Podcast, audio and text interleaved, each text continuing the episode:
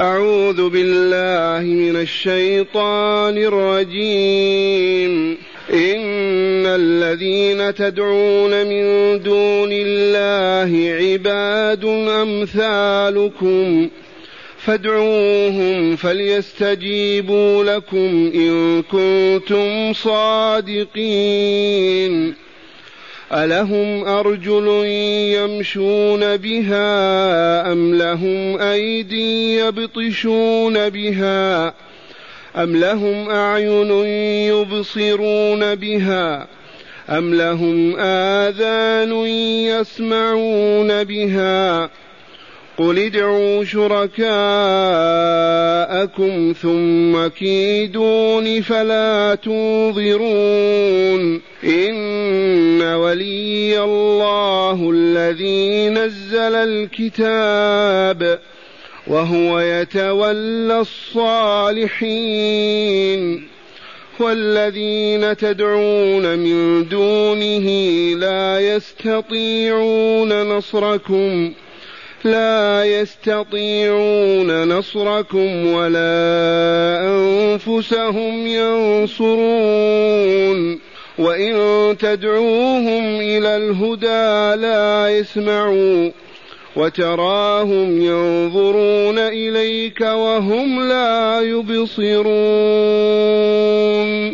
معاشر المستمعين والمستمعات من المؤمنين والمؤمنات. قول ربنا جل ذكره إن الذين تدعون من دون الله إذ تقدم في الآيات التنديد بالشرك والمشركين. وهنا يقول جل ذكره يخاطب من؟ المشركين. الذين وقفوا في وجه دعوة التوحيد التي أرسل الله بها رسوله محمدا صلى الله عليه وسلم. ووقفوا في وجهها لإطفاء نور الله ويأبى الله إلا أن يظهر دينه. فاسمع الكلام معهم. إن الذين تدعون من دون الله عباد أمثالكم. وحضرتني لطيفة الآن تساوي مليون ريال. ولم ذكرها مفسر من المفسرين مما اطلعنا عليه من ابن جرير الطبري لابن كثير. لاحظ إن الذين تدعون من دون الله عباد أمثالكم. وهل التماثيل والأصنام عباد؟ عامة المفسرين وهو حق على أن المراد من عبادة الأصنام التي تمثل الآلهة. لأن أصنام فنية تنظر إليها ترى ينظر إليك بالأيدي والأرجل والوقوف. لكن لعلم الله السابق علم أنه سيكون في المستقبل مسلمون يدعون الأولياء ويستغيثون بهم وينادونهم. وتم هذا وإلا لا؟ إن الذين تدعون من دون عباد أمثالكم مخلوقون مربوبون كيف يصح الإقبال عليهم بالقلب والوجه ثم بالدعاء والاستغاثة بهم؟ ما هم بأهل لذلك مخلوقون مربوبون لله عز وجل. كيف تدعونهم؟ واعلموا أن قوله إن الذين تدعون يكون بمعنى تعبدون ويكون بمعنى تدعونهم تنادونهم أن افعلوا بنا كذا وكذا. وبالإجماع أن الدعاء هو العبادة. وورد الدعاء مخ العبادة وقد عرفنا كيف الدعاء هو العبادة. بيان ذلك إذا وقف العبد يدعو كيف يفعل؟ انظروا إلي. هكذا الداعي وإلا لا؟ اقرأوا هذه الصورة باللفظ. أنا أقرأ لكم. هذا الشيخ الذي رفع كفيه إلى الله يؤمن بالله. وإلا لما رفع كفيه إليه. هذا الشيخ فقير محتاج. لولا فقره واحتياجه ما رفع كفيه. هذا الشيخ ينادي يا رب يا الله. يؤمن بأن الله يسمعه. لو ما كان يعتقد أنه يسمع لما نادى بي الله. رب اغفر لي وارحمني. ما قال هكذا إلا لعلمه أن الله يقدر على رحمته والغفران له. هذا الشيخ لو كان يعتقد أن الله لا يسمعه ولا يراه ولا يقضي حاجته ما يلعب ويدعو بما لا يعود عليه بالخير. لكن ليقينه بأن الله يراه ويسمع دعاه ويقدر على إعطائه ما طلب أن يعطيه. هذا العبد لو عرف غير الله لقال هكذا عن يمينه أو هكذا عن شماله أو هكذا تحته. ينادي من يستجيب له؟ عرف أنه لا إله إلا الله. لا يقدر كائن على قضاء حاجته وإعطائه سؤله إلا الله عز وجل. فمن هنا كان الدعاء هو العبادة.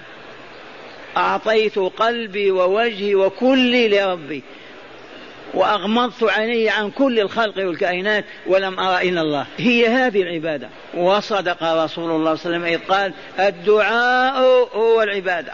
ومع هذا كما قلت لكم هذه اللطيفة العجيبة. إن الذين تدعون من دون الله عباد أمثالكم.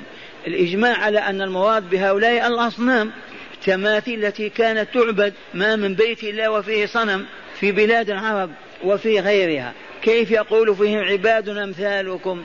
نعم عباد أمثالنا أي مخلوقون مربوبون مثلنا. أليس كذلك؟ ولكن تتسع الآية وتضم إخواننا وآباءنا وأجدادنا من ألف سنة وهم يدعون الأموات ويستغيثون بهم وينذرون لهم ويدعونهم عبادة محضة. لما يقف على ولي يدعوه أو على رسول الله صلى الله عليه وسلم يستغيث ويدعوه قل له هل يسمعك؟ هل يراك؟ هل يجيبك؟ فيعطيك ما سألت؟ أو أو والجواب لا لا لا كيف تدعو إذا فقد تغيظ ربك. إغاظة لله تعرض عن الله وتقبل على غيره فتدعوه مع الله. زلة من أعظم الزلل. وسبحان الله العظيم إن الذين تدعون من دون الله عباد أمثالكم.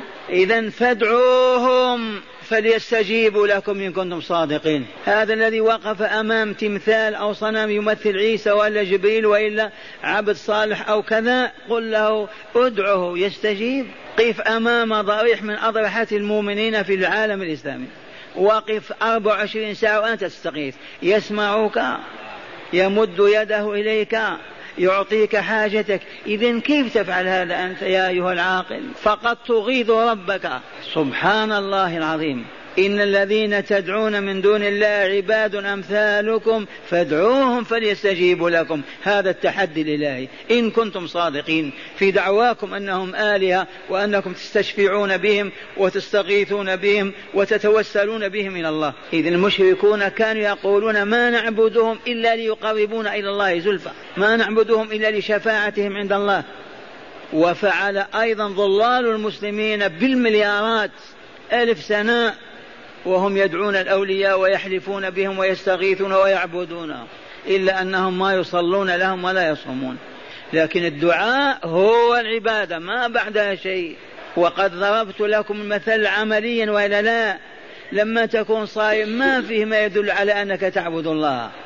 ولكن إذا دعوت ورفعت كفيك أصبحت كلك تمثل عبادة الله عز وجل. فليحذر المؤمنون والمؤمنات أن ينادوا مخلوقا من مخلوقات الله. عظم شأنه أوهن إذ لا يستجيب الدعاء ولا يعطي الحاجة إلا الله. المالك لكل شيء والذي بيده كل شيء. هذا التنديد بالمشركين ما يخوفنا نحن.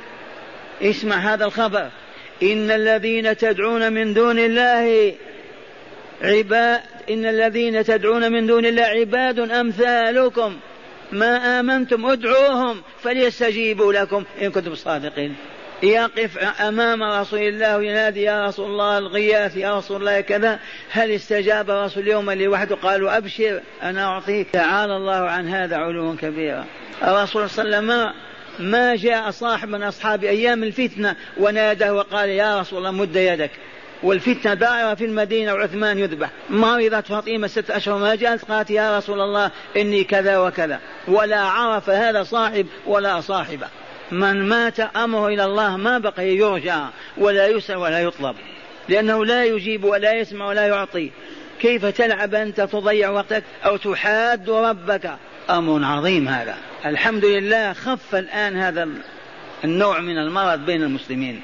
لكن باقي طوائف جاهلة يا فاطمة يا حسين حتى السيارة مكتوب عليها يا حسين مد يدك. إن الذين تدعون من دون الله عباد أمثالكم فادعوهم. هذا إذن هذا للتحدي فادعوهم فليستجيبوا لكم ويعطوا لكم حاجاتكم وما طلبتم. إن كنتم صادقين أنهم آلهة يشفعون لكم عند الله. ثم قال تعالى من باب الحجاج من باب إظهار عيوب الظالم الجاهل ليفيق ويعود إلى رشده يقول لهم ألهم أرجل يمشون بها؟ هذه الصور والتماثيل لهم أرجل يمشون بها. قلت له رجلان لكن يمشي؟ ناديه يمشي. يمشي الصنم؟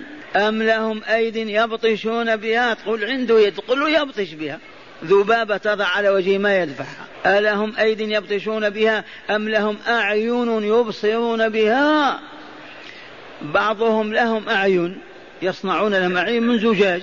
ينظر هكذا. ولكن هل يبصر؟ ما يبصر أم لهم أعين يبصرون بها؟ أم لهم آذان يسمعون بها؟ فالذي ليس له رجل يمشي بها ولا يد يأخذ يعطي بها ولا عين يبصر بها ولا أذن يسمع بها كيف يدعى؟ كيف تفهم أنه يسمع دعاك؟ كيف ترجو أن يعطيك؟ ولكن ظلمة الشرك والجهل ظلمة الشرك والجهل. ولهذا ما مضت إلا كذا سنة وانتهى الشرك من الجزيرة بكاملها. بهذه الآيات القرآنية خمسة وعشرين سنة فقط ما بقي مشرك في هذه الديار. أم لهم أعين يبصرون بها أم لهم آذان يسمعون بها؟ ثم قال لرسوله صلى الله عليه وسلم قل ادعوا شركاءكم ثم كيدوني فلا تنتظروني. هذا التحدي. يا معشر كفار قريش يا مشركي مكة قل لهم يا رسولنا ادعوا شركاءكم الذين تعبدونهم من دون الله ثم كيدوني فلا تمهلوني. لحظة واحدة ودمروني لو يعلم الله أن هذه الأصنام تنفع تدفع تقوم تضرب ما يوجهها لرسوله صلى الله عليه وسلم. لعلم الله أنها لا تتحرك ولا تعطي ولا تمنع ولا تضر ولا تنفع. دعوهم وجههم إلي. فلو كانوا رجالا يحملون السلاح ما يقول لهم هكذا أبدا. كيف يقول أضربوني أو انتقموا مني؟ لعلمه تعالى ولعلم رسوله بأنهم أصنام أحجار تماثيل ما تنفع ولا تضر. قل ادعوا شركاءكم ثم كيدوني فلا تنظروني أي لا تمهلوني ولا ليلة ولا ساعة. هذا التحدي وإلا لا؟ هذا يقع من شخص يعرف أنهم ينفعون ويضرون هذا موقن أنهم أحجار. لا يسمعون ولا يبصرون ولا يعطون ولا يمنعون. ثم قال تعالى لرسوله قل إن ولي الله الذي نزل الكتاب وهو يتولى الصالحين. إن ولي الذي يحميني وينصرني ويقيني ويعطيني سؤلي ويقضي حاجتي ولي من؟ الله الذي نزل الكتاب. إذا قلتم ما نعرفه هذا الكتاب موجود من نزله؟ هو. هذا ربي. هذا ولي لأن إنزال الكتاب حجة ماذا طعطعت الإنس والجن رؤوسها. مستحيل أن ينزل هذا الكتاب من غير الله.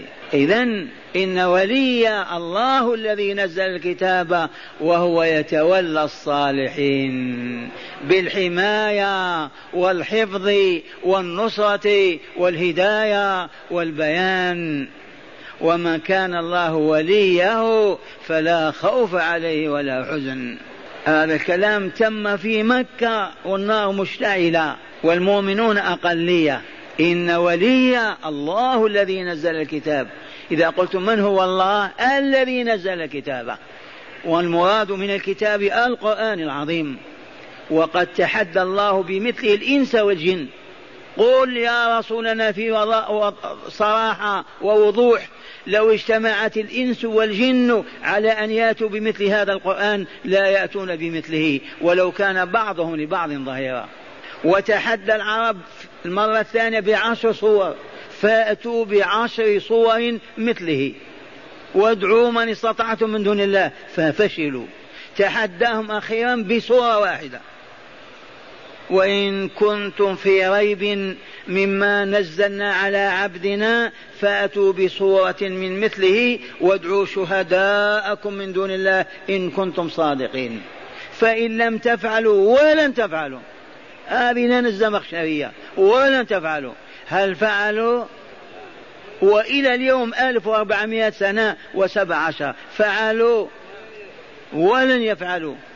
إذا فماذا عليهم فاتقوا النار التي وقودها الناس والحجارة. أي بالإيمان وعبادة الله وحده دون سواه. إن ولي ونحن من ولينا؟ الله.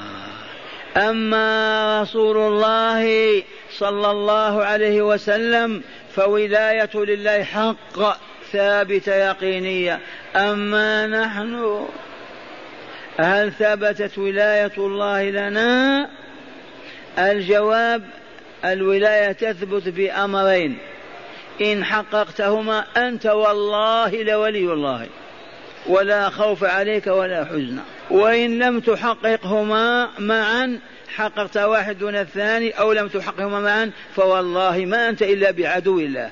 ولست بولي الله. ما هذان الأمران؟ لو قيل لنا يوجد عالم بهما فقط. وهو في جزائر واق أو وراء جبال التبت. ماذا نفعل يرحمكم الله؟ ما نكون لجنة ونبعثها أو غير مهم عندنا هذا. سواء كنا أولياء أو أعداء. أعوذ بالله. فيكم من يقول هذا ما يهمني أن أكون عدو الله وليا أعوذ بالله أن يكون هذا. إذا هيا نكون لجنة ولو نخرج من أموالنا. ويذهب إلى هذا الرجل أو هذه اللجنة وتقول ما هما الأمران اللذان بهما تتحقق ولاية الله لنا؟ لعل المستمعين والمستمعات ما فهموا هذه البربرية. ما هو كلام واضح؟ تريدون أن تكونوا أولياء الله وإلا لا؟ والله لن تتحقق ولاية الله لإنسان أو جان إلا إذا حقق الأمرين. فقط. بدونهما عدو الله وليس بولي لله. نمشي. لو كنا بصراء موقنين بما نسمع عالمين تقولون والله لن تفارق مكانك حتى تبين لنا الأمرين اللذين بهما تتحقق ولاية الله. ولما كنتم غير مبالين أولياء وأعداء امشي. فهمتم هذه اللطائف وإلا لا؟ والله لحق اليقين. اذا اسمعوا ربنا يتكلم ويقول ألا إن أولياء الله لا خوف عليهم ولا هم يحزنون. وكأن سائلا يقول من هم أولياؤك يا ربي؟ فأجابه قائلا الذين آمنوا وكانوا يتقون. الإيمان أمر والتقوى الأمر الثاني. من حققهما فهو والله لولي الله. ومن لم يحققهما معا فليس لله بولي. الإيمان الحق بأركانه الستة والتقوى التي هي فعل المأمورات واجتناب المنهيات.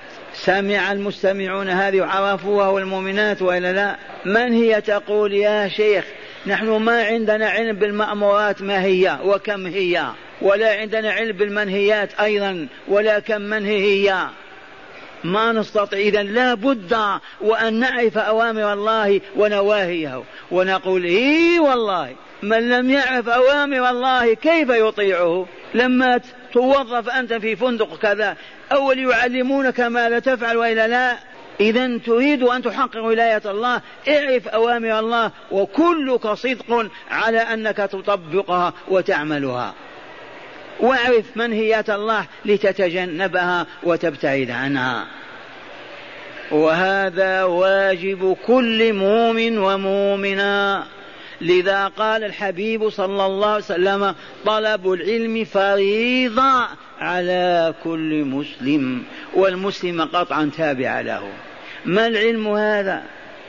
العلم أولا بالله لتعرفه بأسمائه وصفاته وبما يأمرك أن تؤمن به ثم العلم بما يحب الله وما يكره. لتفعل المحبوب وتترك المكروه. وبذلك تصبح ولي الله. قال إن ولي الله الذي نزل الكتاب وهو يتولى الصالحين. يحتضنهم يتولاهم.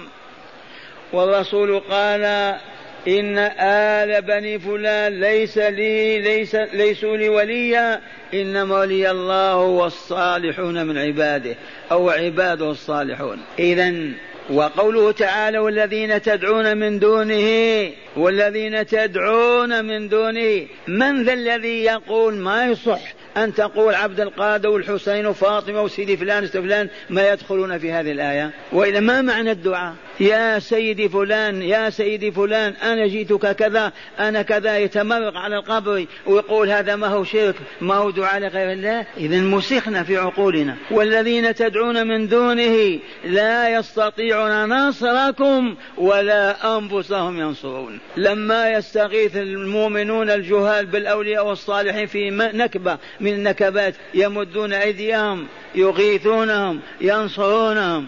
الجواب لا. لا يستطيعون نصركم ولا أنفسهم ينصرون.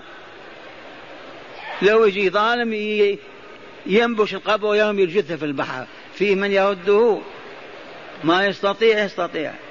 وهنا لطيفة. في بداية العهد الإسلام أسلم معاذ بن جبل وهو شاب صغير.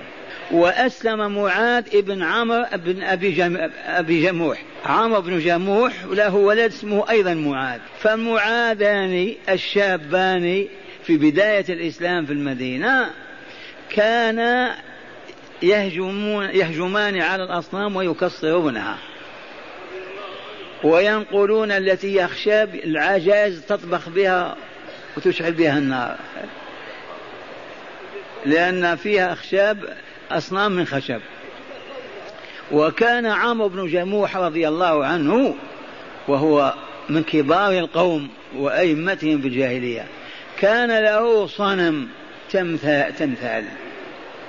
فكان الشابان ابنه وصديقه يأتيان يلطخان بالخرع فيجيء ويغضب يأتي بالماء السدر ينظفه يصب عليه العطورات والرائحة ويقول آه لو نتمكن من هذا الظالم الذي يفعل. يأتون أيضا بالليل يلطخونه بالعذرة والأوساخ. يصبح يتهدد. في ليلة أخيرة جاء بكلب ميت وربطاه مع ذاك التمثال. ودلياه في بير دل الكلب والصنم على رأسيهما في بير وهما مشدودان بحبل فجاء عمرو بن الجموح رضي الله عنه أسلم هو. فماذا قال؟ تالله لو كنت إلها مستدا لم تكن والكلب جميعا في قرن. مقرون معه. تالله لو كنت إلها مستدا لم تكن والكلب جميعا في قرن. وأسلم لا إله إلا الله محمد رسول الله. وهو من شهداء أحد. فقوله تعالى والذين تدعون من دونه لا يستطيعون نصركم ولا أنفسهم ينصرون. وإن تدعوهم إلى الهدى لا يسمعون. نعم. لو تدعو هذا الصنم إلى الخير والهدى يستجيب وتراهم ينظرون إليك وهم لا يبصرون. وهذا أيضا فيه وجهان حقيقان الوجه الأول مع الأصنام وأصحابها. وإن تدعوهم أي تلك الأصنام والتماثيل إلى الهدى لا يسمع وتراهم ينظرون إليك. لأن التمثال له بصر زجاج ينظر إليك هكذا. وهم لا يبصرون. ويتناول أيضا أولئك المشركين. فيقول وإن تدعوهم يا رسولنا إلى الهدى إلى الدخول في رحمة الله إلى الإيمان والإسلام والإحسان لا يسمعوا. أو كانوا يسمعوا ما يسمعون. وتراهم ينظرون إليك وهم لا يشاهدون شيئا. ولطيفة أخرى. أرباب البصائر أصحاب العقول والنهى إذا نظر إلى الشخص بفراسة يقول هذا صادق أو كاذب. وتراهم ينظرون إليك وهم لا يبصرون. أرأيتم ذاك الرجل لما دخل ونظر فقال والله هذا الوجه ليس صاحبه بكذاب. خديجة أم المؤمنين كيف احتضنت رسول الله فقط من النظرة الصادقة عرفت أن هذا الرجل ليس كسائر الرجال وتزوجته بمالها قبل أن ينبأ لكن لاحظت الكمالات المحمدية وعرفتها بالبصيرة. أول من أسلم الرجال لما؟ لما شاهد نظر أن هذا الوجه صاحبه لا يكذب أبدا. فمن هنا فسرت الآية بالوجهين الكريمين وإن تدعوهم الهدى لا يسمعوا وتراهم ينظرون إليك وهم لا يبصرون. الآن نسمعكم هداية الآيات. أولا إقامة الحجة على المشركين بالكشف عن حقيقة ما يدعون ما يدعون أنها آلهة. فإذا به أصنام لا تسمع ولا ولا تجيب لا يد لها ولا أرجو ولا أذان ولا كذا. معنى هذا على العبد المؤمن إذا كان مع مشرك مع كافر لا بد وأن يحاجه ويبين له خطأه لكن ما هو بالشدة والعنف. بالتي هي أحسن يفهمه أن هذا الذي يعبده ما يسمعه. أبدا ولا يقوى على أن يعطيه شيء. وهناك من يسمعك إذا ناديته ويقدر على أن يعطيك. ألا هو الله خالقك وخالق هذه الدنيا. هذا الحجاج علمنه الله عز وجل. إقامة الحج على المشركين بالكشف عن حقيقة ما يدعون يدعون أنها آلهة. فإذا بها أصنام لا تسمع ولا تبصر لا أيد لها ولا أرجل ولا آذان ولا أعين. هل يوجد الآن بعض الأولياء يعبدون في دياركم أيها الحجاج وإلا لا أو الزوار والله يوجد. عرفتم؟ فما هو موقفكم؟ قل له يا أخي هذا الميت ما يسمعك. وإن فرضت أنه يسمعك يمد يده إليك والله ما يقدر. أبدا. عليك بالله خالقه وخالقك. أقبل على الله وأنت تصلي وادعوه. أما تستقبل هذا القبر وتدعوه خطأ. ما تنتفع به أبدا. في حين أنه شرك كفر عظيم. صاحب إذا مات عليه لن يفلح. وجاء بيان هذا في القرآن العظيم. اقرأوا. إن الله لا يغفر أن يشرك به. خبر هذا ولا لا؟ مؤكد ولا لا؟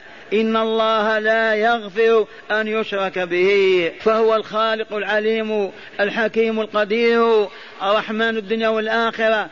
تعرض عنه وتنادي مخلوقا يا سيدي فلان يا سيد فلان. ثانيا وجوب التوكل على الله تعالى وطرد الخوف من النفس والوقوف أمام الباطل وأهله في شجاعة وفي صبر وثبات اعتمادا على الله تعالى وولايته إذ هو يتولى الصالحين. أما قال لرسوله صلى الله عليه وسلم إن ولي الله الذي نزل الكتاب وهو يتولى الصالحين. فالمبلغ لدعوة الله لا يخاف ولا يكرب ولا ولا ولكن بالحكمة والجدال الحسن.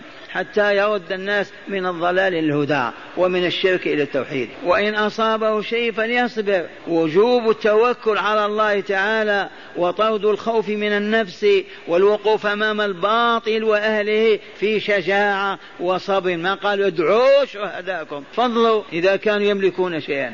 وهو وحده في مكة. ادعوا شهداءكم من دون الله إن كنتم صادقين. إذا وجوب التوكل على الله تعالى وطرد الخوف من النفس والوقوف أمام الباطل وأهله في شجاعة وصبر وثبات اعتمادا على الله تعالى وولايته إذ هو يتولى الصالحين. على شرط أنك عبد صالح مؤمن تقي. ثالثا جواز المبالغة في التنفير من الباطل. والشر بذكر العيوب والنقائص كيف تتنفر الناس من شرب التدخين؟ لابد تذكر العيوب. يا جماعة المسلمين التدخين حرام. لا يحل لمؤمن أن يتعاطى ولا مؤمنا ما الدليل؟ أمرنا الله على لسان رسوله أن ننظف أسناننا ونطيب أفواهنا. لماذا؟ من أجل أن نذكر الله. فكيف تطيب فاك وتغسل لذكر الله وتدخن وتذكر الله؟